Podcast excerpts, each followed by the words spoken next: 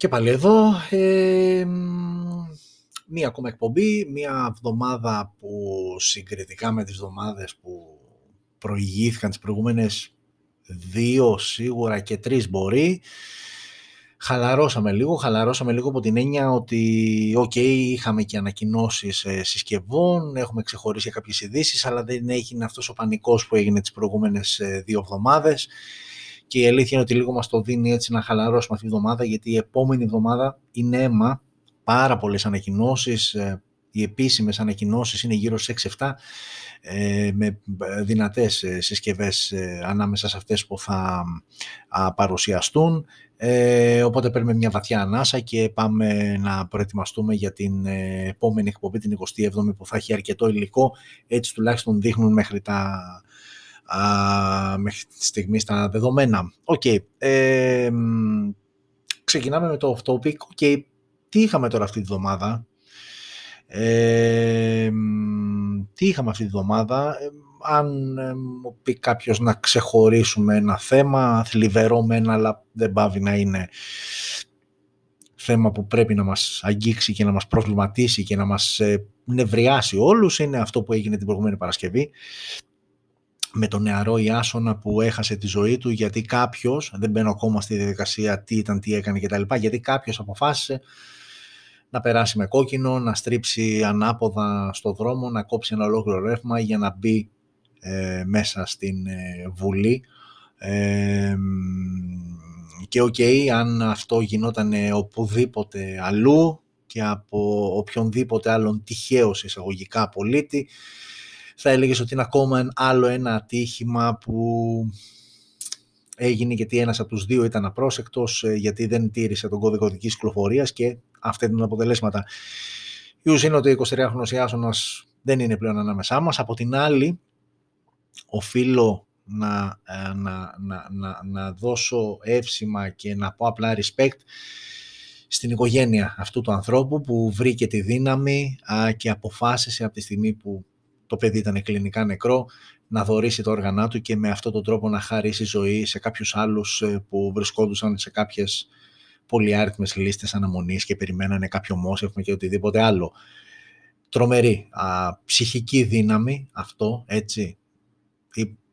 το έχω ξαναπεί ότι δεν μπορώ να φανταστώ κάτι χειρότερο από ένα γονιό να θάβει το παιδί του, άρα φανταστείτε και πόσο μεγάλη ψυχική δύναμη βρίσκεται, χρειάζεται μάλλον έχει κάποιος εκείνη τη στιγμή για να, κάνει, να σκεφτεί και να πράξει έτσι. Ε, πολλά μπράβο στην οικογένεια. Από την άλλη, έχουμε να κάνουμε με όλο αυτό που διατραματίστηκε ε, μπροστά σε δεκάδες ανθρώπους. Μιλάμε ότι αυτό ήταν ένα σκηνικό το οποίο έγινε στο πιο κεντρικό σημείο της Αθήνας, έξω από τη Βουλή, σε ένα μέρος με άπειρες κάμερες ε, και σε μία ώρα που πιο ώρα εχμής δεν μπορούσα να φανταστώ Παρασκευή μεσημέρι. Και πάρα τα αυτά ε, έγινε ό,τι έγινε και το χειρότερο όλων, καλά προφανώς το χειρότερο όλων ήταν ο θάνατος του νεαρού, αλλά από εκεί και πέρα ήταν η αντίδραση του αστυνομικού, του τροχονόμου στο σημείο, ο οποίος ε, έτρεξε όχι για να βοηθήσει, αλλά για να διώξει έναν άνθρωπο που σταμάτησε και ήταν και αυτό της μάρτυρας ε, να τον διώξει αμέσως από το σημείο. Απ' την άλλη, ο οδηγός του αυτοκινήτου δεν μπήκε καν στη διαδικασία να σταματήσει, να δει τι έγινε βρε αδερφέ, χτύπησε έναν άνθρωπο, τι έγινε, ζει, πέθανε, χτύπησε πολύ, χτύπησε λίγο, μπήκε κατευθείαν μες στο πάρκινγκ της Βουλής και όλα καλά και ωραία. Ε, από όσο μάθαμε, με αυτά που μας λένε, γιατί μέχρι εκεί φτάνει η ενημέρωσή μας, τώρα από εκεί και πέρα αν όντως ισχύει, αν το αναφέρουν απλά για τα μάτια του κόσμου και τα λοιπά, ποιος ξέρει.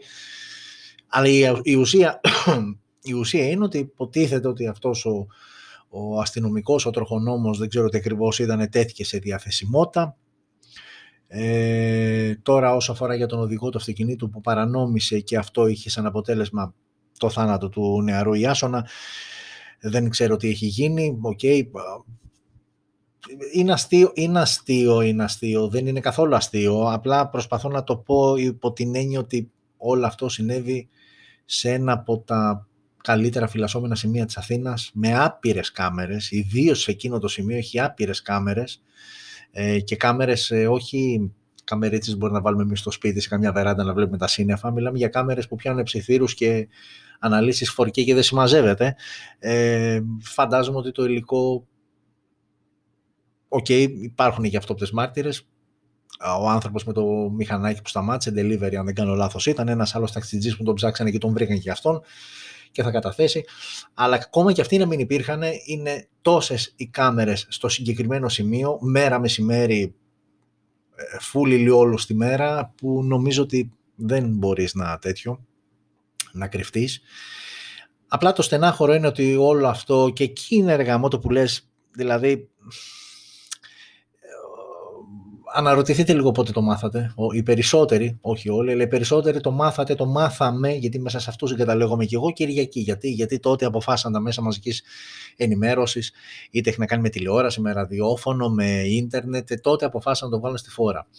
Ε, και τότε ήταν που και η κυρία Μπακογιάννη, γιατί σε αυτήν άνοιγε το αυτοκίνητο της ε, ασφάλεια, στη δικιά της ασφάλεια, αποφάσισε να στείλει αυτό το δρακτήριπρεκτο μήνυμα που πραγματικά βούρκωσε όλη η Ελλάδα, συμμεριζόμενη τον ε, πόνο της ε, κυρίας.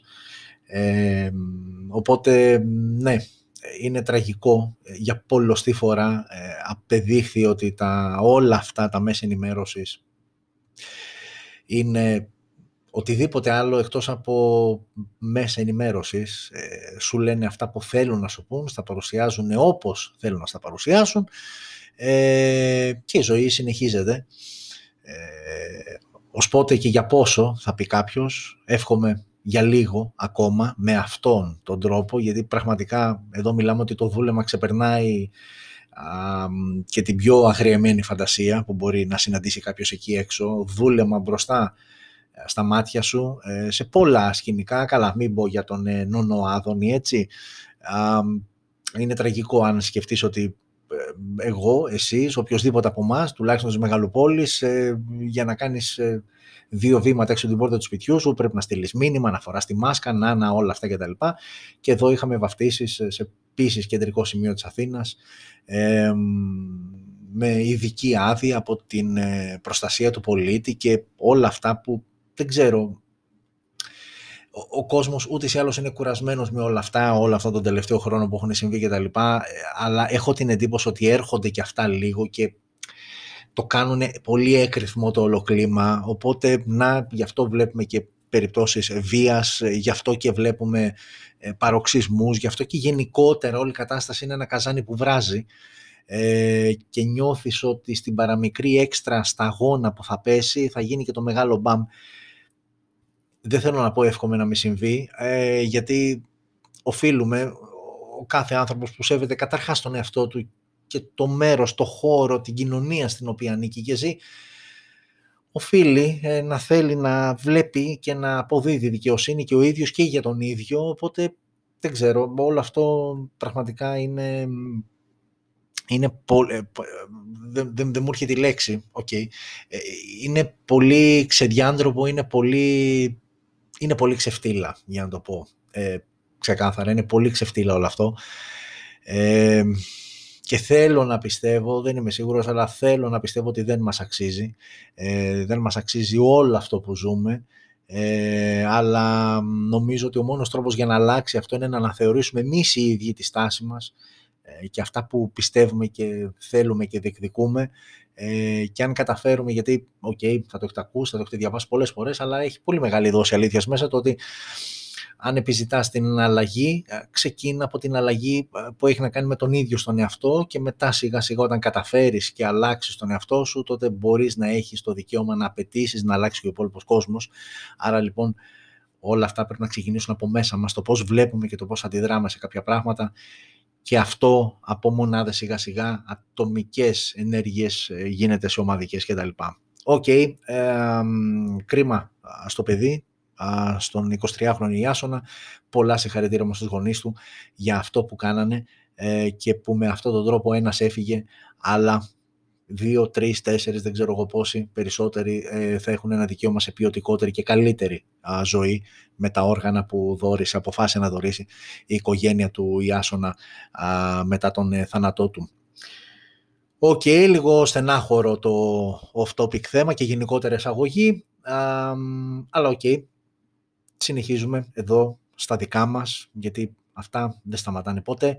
Ε, ξαναλέω και πάλι μια εβδομάδα ψιλοχαλαρή σε σύγκριση με τις προηγούμενες. Είχαμε κάποιες ανακοινώσεις συσκευών, όχι α, πολλές, αλλά αυτές που είναι πάμε να τις δούμε σιγά σιγά.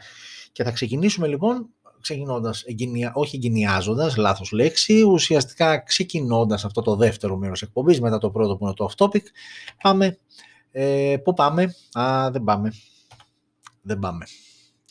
Και δεν πάμε, θα σας πω πολύ απλά γιατί δεν πάμε, ε, γιατί έχω κάνει εγώ ε, ένα λάθος, έχω κάνει ένα ε, αρκετά σημαντικό λάθος, γιατί γενικότερα η μέρα ήταν λίγο δύσκολη α, σήμερα, ε, και αυτό είχε σαν αποτέλεσμα να έχω ξεχάσει ε, να βάλω και συγχωρέστε με τώρα γι' αυτό είμαστε live, ok, συμβαίνουν αυτά.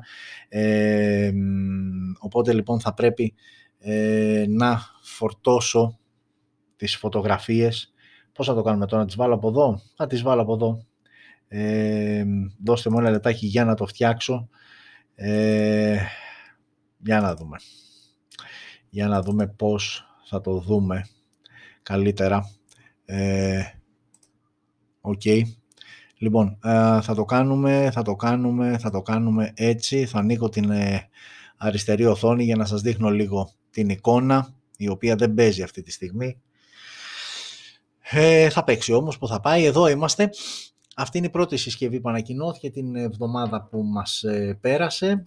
Ε, και μιλάμε για το Wildfire ε3 από αυτή την κακομήρα, την HTC, α, μια εταιρεία που okay, πριν αρκετά χρόνια ήταν top, ε, άρεσε, έβγαζε ωραία πραγματάκια, πλέον ε, έχει βουλιάξει σε μια μετριότητα, βγάζει, θα μπορούσε να πεις κάποιος, σχεδόν αδιάφορες συσκευές ε, και ακόμα και ο τίτλος που βάζει στο συγκεκριμένο stylish flagship uh, with top end battery.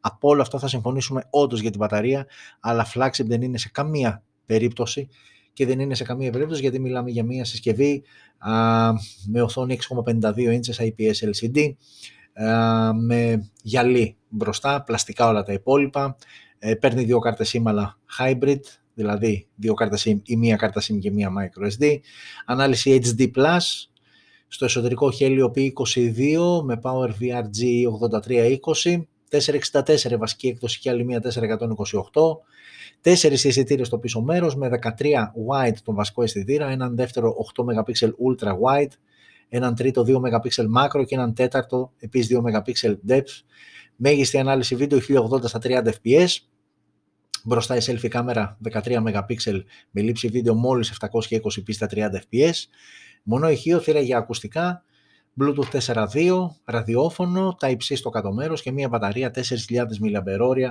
με γρήγορη φόρτιση στα 10W. Ε, δεν ανακοινώθηκε α, τιμή για τη συγκεκριμένη συσκευή και δεν μας νοιάζει κιόλας, η αλήθεια είναι. Ε, απλά είναι πραγματικά αστείο, τα χαρακτηριστικά σας τα είπα, είναι πραγματικά astείο το ότι τολμάει έτσι να χρησιμοποιήσει την λέξη flagship σε αυτή τη συσκευή ε, η οποία είναι mid-range και δεν είναι ούτε καν upper mid-range. Ε, και για την μπαταρία, ok, 4.000 mAh στα 10W, γρήγορη φόρτιση, ok, από τις πιο αργές γρήγορες φορτώσεις θα μπορούσε να έχει. Και μπαταρία 4.000 mAh που, ok, πλέον έχουμε δει και πολύ μεγαλύτερες Πραγματικά μια αδιάφορη συσκευή και έτσι για την ιστορία για να είμαστε και δίκοι γιατί ό,τι και να είναι εμείς την κάθε συσκευή την παρουσιάζουμε όπως πρέπει να την παρουσιάσουμε θα πάμε να το συγκρίνουμε με την περσινή α, συσκευή με το Wildfire E2 α, που το Wildfire E2 είναι α, Τώρα συγχωρέστε με γι' αυτό, δεν θα με βλέπετε ταυτόχρονα, αλλά OK, okay, δεν χάλασε και ο κόσμος. Αυτό είναι το περσινό μοντέλο που αναβαθμίστηκε σε αυτό που είδαμε πριν και οι διαφορές είναι κυρίως στην οθόνη. Το περσινό μοντέλο είχε 6,22, φέτος πάμε σε 6,52, αλλά με την ίδια ανάλυση. Τον ίδιο επεξεργαστή, Helio P22 και πέρυσι. Εδώ είχαμε βέβαια δύο αισθητήρες, 16 και 2. Φέτος τα πράγματα σοβάρεψαν σε εισαγωγικά, 4 αισθητήρες, αλλά εντάξει, okay, τώρα αυτοί οι 2 MP macro και depth σας έχω πει, που ουσιαστικά είναι σαν να μην υπάρχουν. 8 MP πέρυσι στο ε2 η κάμερα 13 φέτος και μπαταρία ακριβώς τα ίδια πράγματα, 4.000 με γρήγορη φόρτιση στα 10W, άρα μικρή αναβάθμιση. Η περσινή συσκευή ήταν γύρω στο κατοστάρικο, απλά για να σας δώσω να καταλάβετε πού θα κοιμανθεί πάνω κάτω και το φετινό μοντέλο. Το φετινό λοιπόν μοντέλο λογικά ε, θα είναι εκεί 100 άντε 120 ευρώ γιατί ε, μπήκανε και οι, και οι έξτρα αισθητήρες. Ε, Οκ. Ε, για μισό λεπτάκι να δω, για μισό λεπτάκι να δω μήπως μπορέσω τώρα πάνω στο live να το φτιάξω. Τελειώσαμε πάντως, αυτό ήταν το Wildfire E3 ε, από την HTC. Ε, απλά για να δούμε λίγο ε, αν μπορώ εδώ όπως είμαι να προσθέσω τις εικόνες. Ε, για να δούμε αν μπορέσω να προσθέσω τις εικόνες και να τελειώνει η υπόθεση.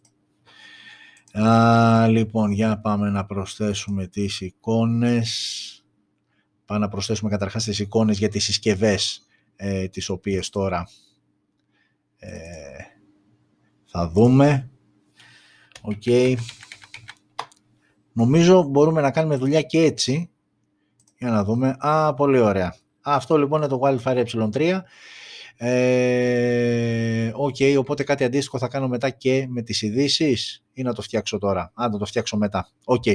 Λοιπόν, ε, τελειώσαμε ε, με το Wildfire και πάμε στην επόμενη συσκευή που ανακοινώθηκε αυτή τη βδομάδα. Εντάξει, λίγο πιο σοβαρά τα πράγματα. Εδώ είπαμε είναι το περσινό, το Wildfire το ε2 και εδώ είναι το IQ Neo Neo 5, πείτε το όπως θέλετε, από την Vivo, μια συσκευή που ανακοινώθηκε στις 16 του μήνα. Ε, από το sub-brand της Vivo IQ, ε, οθόνη 6,62 inches AMOLED με refresh rate στα 120 Hz και υποστήριξη HDR10+, ανάλυση Full HD+, 1080x2400, η συσκευή τρέχει out of the box Android 11 μέσω του Origin OS ε, που είναι αποκλειστικά για την σειρά iQ. Δεν θα το δούμε δηλαδή σε άλλες ε, Vivo συσκευές. Ε, σε επίπεδο επεξεργαστή έχουμε Snapdragon 870 5G και Adreno X50, αντίστοιχα GPU. Η συσκευή είναι διαθέσιμη στη βασική έκδοση που είναι 828 και μετά έχουμε μία ακόμα 8 με 256 και μία τρίτη 12 GB RAM και 256 GB αποθηκευτικός χώρος. Δεν υπάρχει όμως δυνατότητα για χρήση κάρτας microSD, άρα ό,τι πληρώνεις αυτό παίρνεις και μένεις εκεί. Πάμε τώρα στις κάμερες, τρεις οι αισθητήρες στο πίσω μέρος, 48 MP wide ο βασικός αισθητήρας, με face detection, autofocus και οπτική σταθεροποίηση, 13 MP ultra wide ο δεύτερος αισθητήρας και ένας τρίτος αισθητήρας 2 MP για αποτύπωση βάθους, λήψη βίντεο 4K στα 30 και 1080 στα 30 frames per second. Μπροστά η selfie κάμερα είναι 16 MP με υποστήριξη wide ε, φακός, υποστήριξη HDR και λήψη βίντεο 1080 στα 30 fps. Έχουμε μονό ηχείο, δεν έχουμε θύρα για ακουστικά. Ε, έχουμε NFC, έχουμε τα υψί στο κάτω μέρος και έχουμε και μπαταρία 4.400 mAh με γρήγορη φόρτιση στα 66W που σημαίνει σε χρόνο ότι μία πλήρη φόρτιση θα πάρει περίπου 30 λεπτά. Ενώ ο σαρωτής δαχτυλικών αποτυπωμάτων βρίσκεται είναι optical και είναι κάτω από την οθόνη, ε, η οποία είναι AMOLED όπως είπαμε και πριν. Αυτή λοιπόν η συσκευή στη βασική της έκδοση 828 κοστίζει 320 ευρώ που είναι μια ωραιότατη τιμή για το συγκεκριμένο α, σύνολο. Α, στην οθόνη βλέπετε και τις διαθέσιμες χρωματικές αποχρώσεις ε, του Icon Neo 5 ε, ενδιαφέρουσα συσκευή, καλός βασικός αισθητήρας με οπτική σταθεροποίηση, super wow η γρήγορη φόρτιση, 66W, ok, πολύ καλά. Ε, 5G συνδεσιμότητα, ok, είναι ένα ε, καλό mid-range σύνολο ε, και σε αυτή την τιμή είναι μια πολύ καλή επιλογή. Α, το iQOO Neo 5, ναι, είναι, είναι, ε, ένα, ε, καλό, είναι μια καλή επιλογή. Είναι μια καλή επιλογή. Οκ. και φεύγουμε και πάμε στην επόμενη συσκευή που για εσάς έτσι που το παρακολουθείτε λίγο από πιο κοντά και λίγο πιο ζεστά θα πείτε ότι ναι κάτι μου θυμίζει τώρα κάπου το έχω ξαναδεί αυτό και σωστά θα πείτε όπου κάπου το έχετε ξαναδεί αυτό γιατί αυτό είναι το, το μάλλον στην προηγούμενη στην προ-προηγούμενη εκπομπή μιλήσαμε για το Oppo Α94 αυτό που βλέπετε ανακοινώθηκε στις 17 του μήνα και είναι το Oppo Reno 5F το οποίο όμως ουσιαστικά είναι το Oppo Α94, άρα σωστά θυμάστε, είναι ακριβώς οι ίδιες συσκευές, ε, απλά το Oppo Α94 ε, αφορά την αγορά της Κίνας, ενώ με την ονομασία Reno 5F θα κυκλοφορήσει εκτός Κίνας. Οπότε απλά πάμε μία εντάχει να θυμηθούμε τα χαρακτηριστικά γιατί ξαναλέω και πάλι δεν έχουν καμία απολύτως διαφορά. Οθόνη 63 AMOLED, Full HD Plus ανάλυση, Android 11 ColorOS 11.1, Helio P95 επεξεργαστής με αντίστοιχη GPU PowerVR GM9446, Τέσσερις αισθητήρες στο πίσω μέρος, 48 wide ο βασικός αισθητήρας με face detection autofocus, ένας δεύτερος 8 MP ultra wide και δύο αισθητήρες από 2 MP για macro λήψεις και αποτύπωση βάθους, 4K στα 30 fps και 1080 στα 30 και 120 frames per second, 32 MP η selfie κάμερα μπροστά, με HDR και 1080 στα 30 frames per second το βίντεο από την μπροστινή κάμερα, μονό ηχείο θύρα για ακουστικά, Type-C, ε, στο κάτω μέρος και μπαταρία 4.310 mAh με γρήγορη φόρτιση στα 30W και η τιμή τους στη βασική έκδοση ξεκινάει από τα 250 ευρώ. OK, okay, δεν είναι κάτι το τρομερό, απλά κρατήστε ότι το Oppo A94 όπου το δείτε είναι η κινέζικη version, ενώ αυτό εδώ το Oppo Reno 5F είναι ακριβώς η ίδια συσκευή που όμως με αυτό το όνομα θα κυκλοφορήσει εκτός Κίνας. Ε, OK, okay, και πάμε στο χτες, γιατί χτες είχαμε από τη Samsung την ανακοίνωση τριών συσκευών. Θα μου πεις, φίλε μου, εγώ βλέπω δύο. Ναι, είναι τρεις οι συσκευές όμως.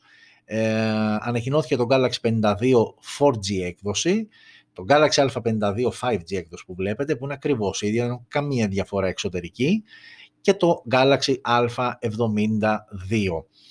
Από τις τρεις συσκευές η μόνη που υποστηρίζει 5G σύνδεση είναι η δεξιά, το A52 5G. Ξεκινάμε με το A52 TST A52 και αμέσως αμέσως για να μην σας κουράζω η μοναδική διαφορά μεταξύ του Α52 5G και του Α52 4G είναι στον επεξεργαστή, αναμενόμενο, και στο refresh rate. Α, δηλαδή, ξεκινάμε με το Α52, το οποίο έχει οθόνη 6,5 inches Super AMOLED, ανάλυση Full HD+, 1080x2400 και Gorilla Glass 5 α, μπροστά.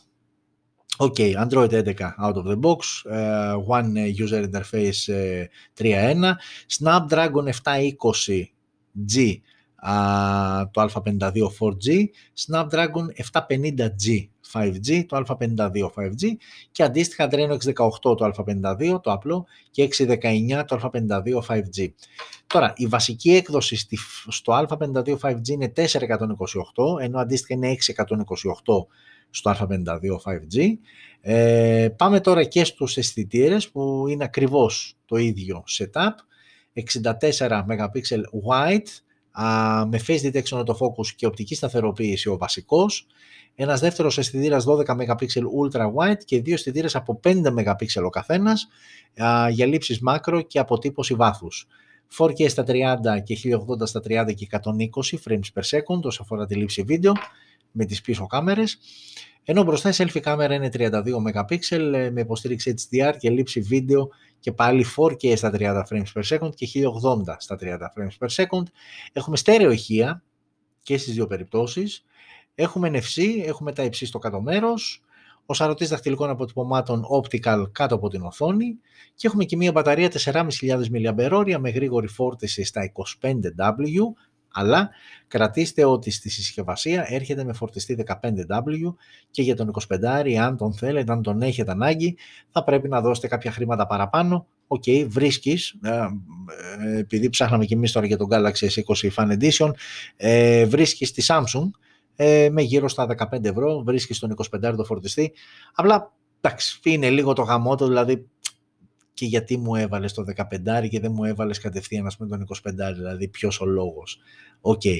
Και μιλάμε τώρα για συσκευές Α, επίσης ξέχασα, η πρώτη λοιπόν διαφορά μεταξύ του 4G και του 5G, ε, Galaxy A52 είναι στον επεξεργαστή και η δεύτερη διαφορά τους είναι ότι το 4G έχει 90 Hz refresh rate, ενώ εδώ στο 5G έχουμε 120 refresh rate ε, Hz. Αυτές είναι και οι μοναδικές διαφορές, τίποτα άλλο. Οπότε το πιο οικονομικό, όπως καταλαβαίνετε, το 4G που ξεκινά από τα 350 ευρώ, ενώ με, πόσα, με 80 ευρώ παραπάνω παίρνει τη 5G έκδοση ε, με το λίγο παραπάνω refresh rate και τον διαφορετικό επεξεργαστή. OK, okay, 350 και 430 λοιπόν, Galaxy A52 4G και Galaxy A52 5G.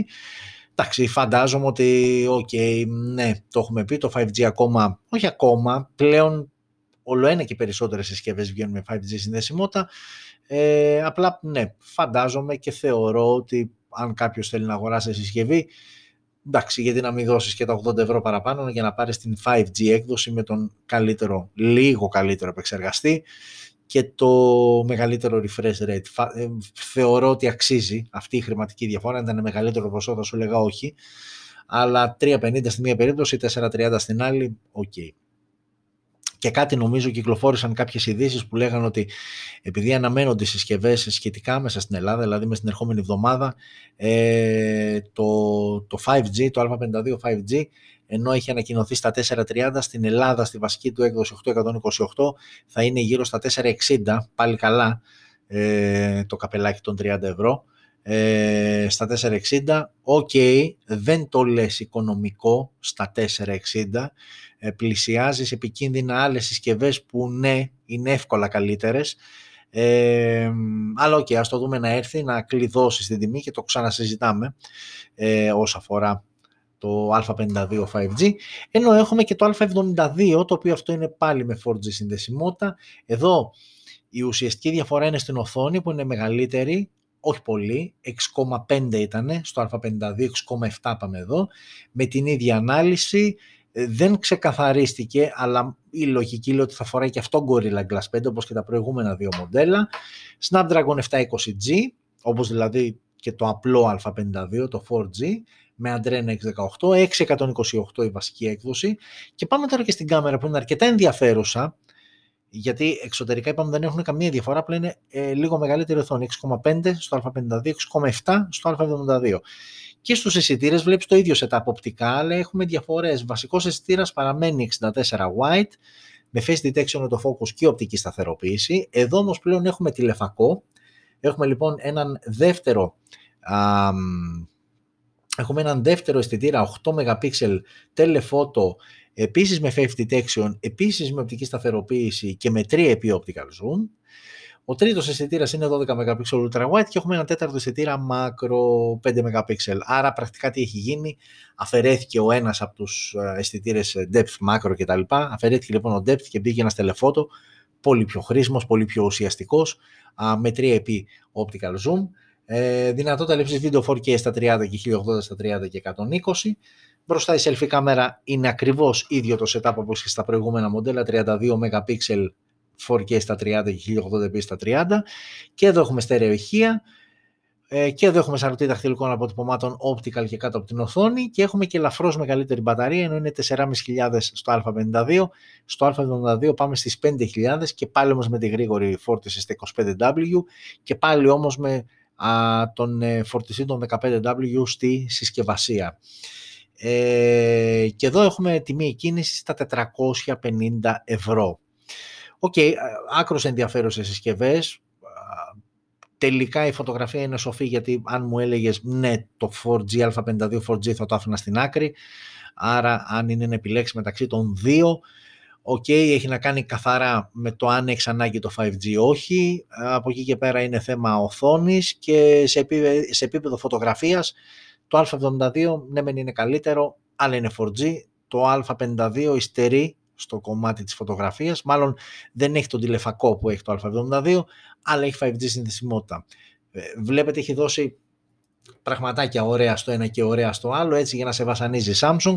Το ένα έχει 430, το άλλο έχει 450. Έλα λοιπόν εσύ τώρα και πες μου, γιατί τώρα στο 20 διαφορά φαντάζομαι δεν θα κολλήσεις, εσύ που έχεις επιλέξει να δώσεις 400 plus για κινητό, Ε, οπότε ναι, είναι πλέον ο καθένας τι θέλει. Αν αυτός, αν αυτός ο κάποιος θέλει οπωσδήποτε 5G, πας α52. Αν σε ενδιαφέρει πολύ η κάμερα και δεν γκαίγεσαι για το 5G, πας στο A72. Τόσο απλά και τόσο ξεκάθαρα. Ε, Ok, okay, και με αυτόν τον τρόπο, με αυτές μάλλον τις που μας πέρασε, και πάμε στο τρίτο μέρος της εκπομπής και τελευταίο που έχει να κάνει με τις ειδήσεις. Απλά εδώ θα μου επιτρέψετε και πάλι ένα λεπτάκι να φορτώσω ε, τις ε, φωτογραφίες ε, που δεν ε, τις φόρτωσα. Βλέπετε τώρα εμφανίζομαι μόνο εγώ, οπότε πάμε και εδώ ε, να φορτώσουμε τις εικόνες μας. Ok, okay, αλήθεια δεν μου έχει ξανατύχει να πρέπει να το κάνω ε, τη στιγμή του live streaming και δεν ήξερα αν γίνεται. Γι' αυτό πήγα να το κάνω λίγο πιο μπακαλίστικα. Ε, αλλά τελικά είμαστε ok ε, από ό,τι βλέπω. Προσθήκη αρχείων λοιπόν. Πάμε να βάλουμε τις λίγες, δεν είναι πολλές, τις λίγες φωτογραφίες. Ok. Okay. Uh, you've gone incognito. Ok, okay, ξεκινάμε λοιπόν με τις ειδήσεις και η πρώτη είδηση, αυτό δηλαδή που βλέπετε, το σηματάκι, για όσους ε, χρησιμοποιείτε τον Chrome, ε, φαντάζομαι το γνωρίζετε, ε, είναι όταν θες να κάνεις περιήγηση, ε, πώς θα το πούμε, undercover, ε, χωρίς δηλαδή να συλλέγονται δεδομένα κτλ. Ok, okay, αυτό το θέμα με τα δεδομένα είναι πολύ μεγάλο θέμα. Ε, ώρες μπορούμε να κάτσουμε και να το συζητάμε και να σας λέω και να μου λέτε και όλα αυτά τα ωραία. Ε, η αλήθεια είναι και πώς ξεκίνησε τώρα ε, όλο αυτό το story. Θα σας πω αμέσως πώς ξεκίνησε ε, όλο αυτό το story. Ε, για μισό λεπτάκι γιατί ετοιμάζω και το επόμενο. Πολύ ωραία. Πώς ξεκίνησε λοιπόν αυτό το story; Αυτό το story ξεκίνησε ε, από μία μήνυση που έγινε ε, στην Καλιφόρνια όπου κάποιος χρήστης ε, παραπονέθηκε ότι αν και είχε ενεργοποιήσει το incognito mode ε, στον ε, Chrome browser τελικά γινόταν η συλλογή δεδομένων και η εταιρεία ουσιαστικά μυστικά και χωρίς να το ε, να το γνωστοποιεί α, στους χρήστες, ε, συλλέγει δεδομένα. Από την άλλη, και όπως ήταν αναμενόμενο, η Chrome δεν παραδέχεται τίποτα, σου λέει όχι, δεν ισχύει κάτι τέτοιο, οι προσωπικές σας πληροφορίες είναι απόλυτα καλυμμένες κτλ. Τρίχες, κατσαρές ε, και μάλιστα ε, η Google βέβαια πιο κάτω, ε, προσπαθώντας να το μαζέψει, ποιος ξέρει, έρχεται να ξεκαθαρίσει ότι όταν μπαίνεις με αυτή τη μορφή και σερφάρεις, ε, δεν σημαίνει ότι είσαι και παντελώς αόρατος, ε, δηλαδή συλλέγονται κάποια δεδομένα ε, που αυτά τα δεδομένα είναι ορατά στις σελίδες εγώ δεν έχω καμία σχέση, η Google εγώ δεν έχω καμία σχέση, συλλέγονται από τις σελίδες τις οποίες επισκέπτεσαι. Ok. Okay. Ε, πάντως, σύμφωνα με αυτό που λένε και ε, μάλιστα το είπε ο Χωσέ Καστανέδα, εκπρόσωπος της Google, Okay. Είπε, αναφέρει μάλλον ξεκάθαρα ότι κάθε φορά που ανοίγεις να σερφάρεις με incognito mode, τα website, ίσως και όταν μπαίνουν αυτές οι ωραίες λεξούλες, αυτές οι ωραίες λεξούλες, ίσως θα μπορέσουν να συλλέξουν πληροφορίες για τη δραστηριότητά σου. Ok. Okay. Πώς το ερμηνεύω εγώ; Ε, νομίζω περισσότερο fake είναι όλο αυτό, ψυχολογικό είναι, δηλαδή ε, όταν σερφάρεις κανονικά από τον ε, browser ε, μαζεύουν ε, τα πάντα. Όταν μπαίνεις σε αυτό το mode, ε, από τα 100 που θα μάζευαν κατέβουν τα 75. Κά, κάπως έτσι πολύ απλό 100 έχω στο μυαλό μου. Ποτέ μου δηλαδή δεν θεώρησα ότι μπαίνοντας εδώ, δεν, ουσιαστικά δεν σου κρατάει το ιστορικό. Εγώ αυτό έχω καταλάβει, δεν σου κρατάει το ιστορικό. Από εκεί και πέρα αυτά που θέλουν να τσιμπήσουν, θα τσιμπάνε παιδιά με όλους τους τρόπους. Αυτό είναι δεδομένο. Ε, γι' αυτό και στο τέλος ε, το συμπέρασμα είναι ότι μπορεί να μην αποθηκεύονται οι ιστοσελίδες τις οποίες επισκέπτεσαι, αλλά αυτό όμως δεν σημαίνει ότι δεν παρακολουθήσε και μιλάμε τώρα βλακίες παιδιά, είτε από τα κινητά μας, είτε από τα τάμπλετ, είτε από τους υπολογιστές, όλο αυτό το οικοσύστημα, όλο αυτό το οικοσύστημα έχει τόσες πολλές άπειρες τρύπες και τρόπους ε, για να σε παρακολουθήσει κάποιος και να συλλέξει δεδομένα που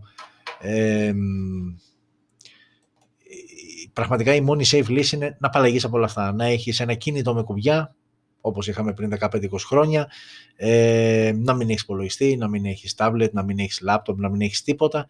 Ε, είναι ο μόνος τρόπος για να μπορέσεις να μην αποτελέσεις αντικείμενο ε, έρευνας από περίεργους και να συλλέγουν δεδομένα ε, και βέβαια είναι αυτό ε, εντάξει, okay, είναι λίγες ειδήσεις σήμερα οπότε έτσι έχουμε λίγο την ευχαίρεια να πούμε και μια βλακιούλα, στο πούμε έτσι παραπάνω, που δεν λέμε βλακίες εδώ, το μιλάμε πολύ σοβαρά πράγματα, είναι πολύ ποιοτική εκπομπή, αλλά τέλος πάντων ε, είναι αυτό που λένε ότι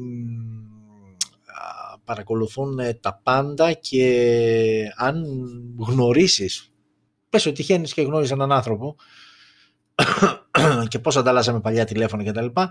Ε, πας να το ψάξεις ε, το προφίλ του π.χ. στο facebook και βλέπεις ότι δεν έχει προφίλ στο facebook σκεφτείτε λίγο μέσα, μέσα σας, αμέσως, αμέσως οι πρώτες σκέψεις που θα σας έρθουν. Ε, δεν θα γυρίσεις κανένας και να πει πω, πω τι γαμάτος τύπος ήταν αυτός, δεν έχει και facebook. Ε, γιατί αυτό είναι με μια αξιολόγηση ενός μιας προσωπικότητας με θετικό πρόσημο. Και όμως στις περισσότερες των περιπτώσεων ε, θα το δούμε με αρνητικό πρόσημο. Δηλαδή, είναι βλάχος, δεν ξέρει από τεχνολογία, ε, κάτι μου βρωμάει, δεν θέλει να έχει προφίλ, ε, μπαίνει με άλλα στοιχεία. Πλέον καλός κακός τεχνολογία εκεί που έχει φτάσει ε, και με τις ανάγκες που μας έχουν δημιουργηθεί και μας έχουν συνηθίσει να έχουμε, μας έχουν πει ότι πρέπει να τις έχεις αυτές τις ανάγκες, όταν απέχεις από όλο αυτό το οικοσύστημα, ε, μάλλον είσαι προβληματικός, που τελικά μπορεί να μην είσαι, αλλά αυτό φαντάζονται όλοι οι υπόλοιποι για σένα, ότι τι, δεν έχεις facebook, δεν έχεις instagram, δεν μπαίνεις, δεν ξέρεις τι είναι το tiktok, έχεις πρόβλημα. Απλά πράγματα. Ok. Okay. Τέλος πάντων, φεύγουμε λοιπόν από αυτό και πάμε στην επόμενη είδηση, που η επόμενη είδηση έχει να κάνει με το Realme GT. Είναι μια συσκευή η οποία ανακοινώθηκε την προηγούμενη εβδομάδα, όχι την προ-προηγούμενη εβδομάδα, άρα στο 24ο επεισόδιο είχαμε μιλήσει για το Realme GT ε, και δημιουργήθηκε ένα θέμα. Ok, okay, να το πάρουμε από την αρχή. Ε, γενικότερα την δικιά μας άποψη εδώ πέρα στο Smartphones GR σχετικά με τις αξιολογίες των κινητών την ξέρετε πάρα πολύ καλά. Ποτέ δεν έχουμε μπει στη διαδικασία ε, ούτε όταν μιλάμε για ανακοινώσεις συσκευών, ούτε όταν εμείς ήδη παρουσιάζουμε συσκευές να αναφέρουμε αυτά τα περίεργα νούμερα, τα benchmark ε, από Antutu και τα λοιπά, Geekbench που κάθονται και μετράνε ε, πώς μετράς την υποδύναμη σε ένα αυτοκίνητο ας πούμε. Αντίστοιχα μετράνε τις επιδόσεις των κινητών και βγάζουν ένα τελικό νούμερο και με βάση αυτό το νούμερο βέβαια μετά προωθείται μια συσκευή κτλ. Ε, δεν τα πιστεύαμε Κυρίως γιατί για μένα, ε, δηλαδή ακόμα και να μου πεις ότι ξέρεις κάτι αυτή η συσκευή, πιασε 800.000 στο αντούντου, μου είναι πραγματικά παντελώς αδιάφορο. Αν εγώ δεν πιάσω τη συσκευή στα χέρια μου, ε, δεν την ε, δοκιμάσω στην καθημερινότητά μου και στις δικές μου ανάγκες μου, τα νούμερα δεν μου λένε πραγματικά τίποτα. Ε, είναι κάτι σαν πως όταν πας να πάρεις αυτοκίνητο και κοιτάς ας πούμε την κατανάλωση που είναι κάτι, ένα κομμάτι πολύ σημαντικό που σε ενδιαφέρει που έχει εντός πόλης, εκτός πόλης και μεικτό κύκλο συνήθως το εντός πόλης, το νούμερο που σου έχουν στο εντός πόλης ε, που εκεί είναι που και το περισσότερο συνήθως είναι ένα 30% κάτω. Δηλαδή παίρνεις ένα αυτοκίνητο που βλέπεις ότι καίει εντός πόλης 4,5-5 λίτρα 100 χιλιόμετρα και ξεκινάς να οδηγείς και ξεκινάς και οδηγείς κανονικά. Δεν είσαι ραλίστας μες στην πόλη, πας κανονικά και βλέπεις ότι αυτό το νούμερο το βλέπεις για κανένα λόγο και είσαι συνήθως στο 7, στο 7,5, στο 8 και λες ρε γαμότο. Ναι, γιατί τα νούμερα είναι σε πολύ ιδανικές συνθήκες, σε πολύ πολύ πολύ πολύ, αλλά ok. Okay. Εδώ λοιπόν τώρα γιατί κάναμε όλο αυτό το πρόλογο, γιατί η Realme λοιπόν τι έκανε, πείραξε το κινητό ε, έτσι ώστε να αξιολογηθεί με υψηλή βαθμολογία από το Antutu και όταν λέμε το πείραξε ε, κάποιες ρυθμίσεις της συσκευής, ε, κάτι έκανε τέλος πάντων. Και το αποτέλεσμα ήταν ότι έβγαλε μια βαθμολογία γύρω σε 788.000 που για εσάς που ασχολείστε και σας αρέσουν αυτά τα νούμερα είναι όντως ένα πάρα πολύ μεγάλο σκορ και με βάση αυτό βέβαια προωθήθηκε και η συσκευή η οποία εντάξει, okay, φοράει το Snapdragon 888 αλλά με αυτή τη λογική όλες οι συσκευές με 888 θα βγάζουν το ίδιο αποτέλεσμα. Δεν πάει έτσι. Ε, τέλος πάντων, η ουσία είναι ότι πειράχθηκαν κάποια πράγματα ε, off the record. Ε, η Antutu το έπιασε αυτό που συνέβη ε, και το αποτέλεσμα ήταν ότι η τιμωρία της Realme είναι ότι η συγκεκριμένη συσκευή για τρεις μήνες θα μπαναριστεί, θα φύγει, θα βγει από το site της Antutu και από τις μετρήσεις, από την λίστα με τις ε, μετρήσεις ε, και μετά από τρεις μήνες θα επαναξιολογηθεί α, η συσκευή για να δούνε ποιο είναι το πραγματικό νούμερο. OK, okay, ξαναλέω και πάλι, φαντάζομαι ότι δεν το έχει κάνει μόνο η Realme αυτό ε, και γενικότερα που υπάρχουν μετρήσεις, συγκρίσιμες μετρήσεις, όλο και κάτι πειράζουν, η αλήθεια είναι. Γι' αυτό και εμείς εδώ έχουμε επιλέξει να μην κάνουμε καμία αναφορά, δεν υπάρχει κανένας απολύτως λόγος.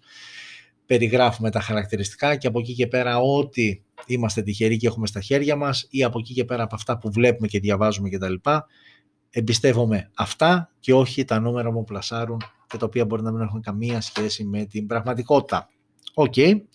Άρα λοιπόν το νου σας την επόμενη φορά που θα βλέπετε κάτι έτσι γιατί συνήθως αυτό γίνεται στα flagships, στα, εκεί που πιάνουν top γιατί μια μικρομεσαία τώρα συσκευή, εντάξει, OK, okay, αλλά εκεί όμως που παίζεται η κορυφή, η τριάδα και η πεντάδα που μετράει να μπεις, εκεί ναι, το σπρώχνουν λίγο παραπάνω. OK. Okay.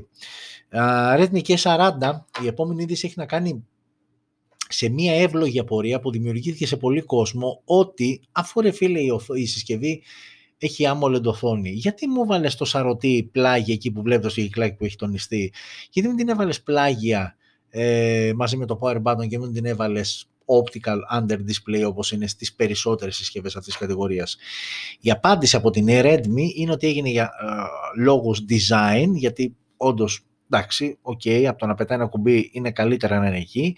Και δεύτερον, για πρακτικούς λόγους, γιατί, γιατί έχοντας ενσωματώσει τον ε, σαρωτή δαχτυλικών αποτυπωμάτων στο power button, είναι μεγαλύτερη επιφάνεια, άρα σκανάρεται πολύ πιο εύκολα το δάχτυλο, άρα είναι πολύ μικρότερος ο χρόνος που χρειάζεται για να ξεκλειδωθεί η οθόνη. OK, okay. Αυτή είναι η απάντηση της Redmi σχετικά με το συγκεκριμένο, με το συγκεκριμένο ερώτημα παύλα απορία. Τώρα από εκεί πέρα γούστα είναι αυτά, εντάξει, φαντάζομαι ότι οκ, και στην οθόνη καλό είναι α, και εκεί καλό είναι, δεν θα με χάλαγε δηλαδή εμένα προσωπικά, δεν θα απέρριπτα μία συσκευή επειδή έχει το σαρωτή πλάγια, ε, okay, πίσω με παραπέμπει σε παλαιότερες συσκευές και ίσως ναι, αλλά είτε πλάγια είτε στην οθόνη, εμένα αυτό με νοιάζει είναι να κάνει τη δουλειά του γρήγορα και όταν θέλω να κάνω κάτι να πάρω να ακουμπήσω το δάχτυλο για να ξεκλειδώσει. Από εκεί και πέρα τώρα, εμένα προσωπικά δεν με νοιάζει ιδιαίτερα αν είναι πλάγια ή αν είναι πάνω στην οθόνη. OK, okay, η Redmi πάντως μας εξήγησε τους λόγους για τους οποίους επέλεξε να τοποθετήσει εκεί α, τον σαρωτή. OK, okay, εδώ νομίζω αναγνωρίζουμε όλοι αυτά τα logos. Από τη μία έχουμε Apple και iPhone, από, τη μία, από την άλλη έχουμε Android.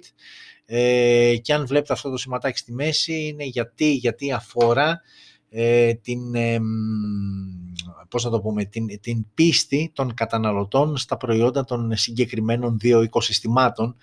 Ε, και η έρευνα αυτή έγινε από την Cell Cell ε, με τα αποτελέσματα να δείχνουν ότι οι χρήστες iPhone ε, έχουν πολύ πιο αυξημένη πίστη στο οικοσύστημα της Apple από ότι αντίστοιχοι χρήστες στο Android και μάλιστα έχει φτάσει σε ένα ποσοστό ε, το οποίο είναι ιστορικά το υψηλότερο που έχει καταγραφεί ε, στο 92%.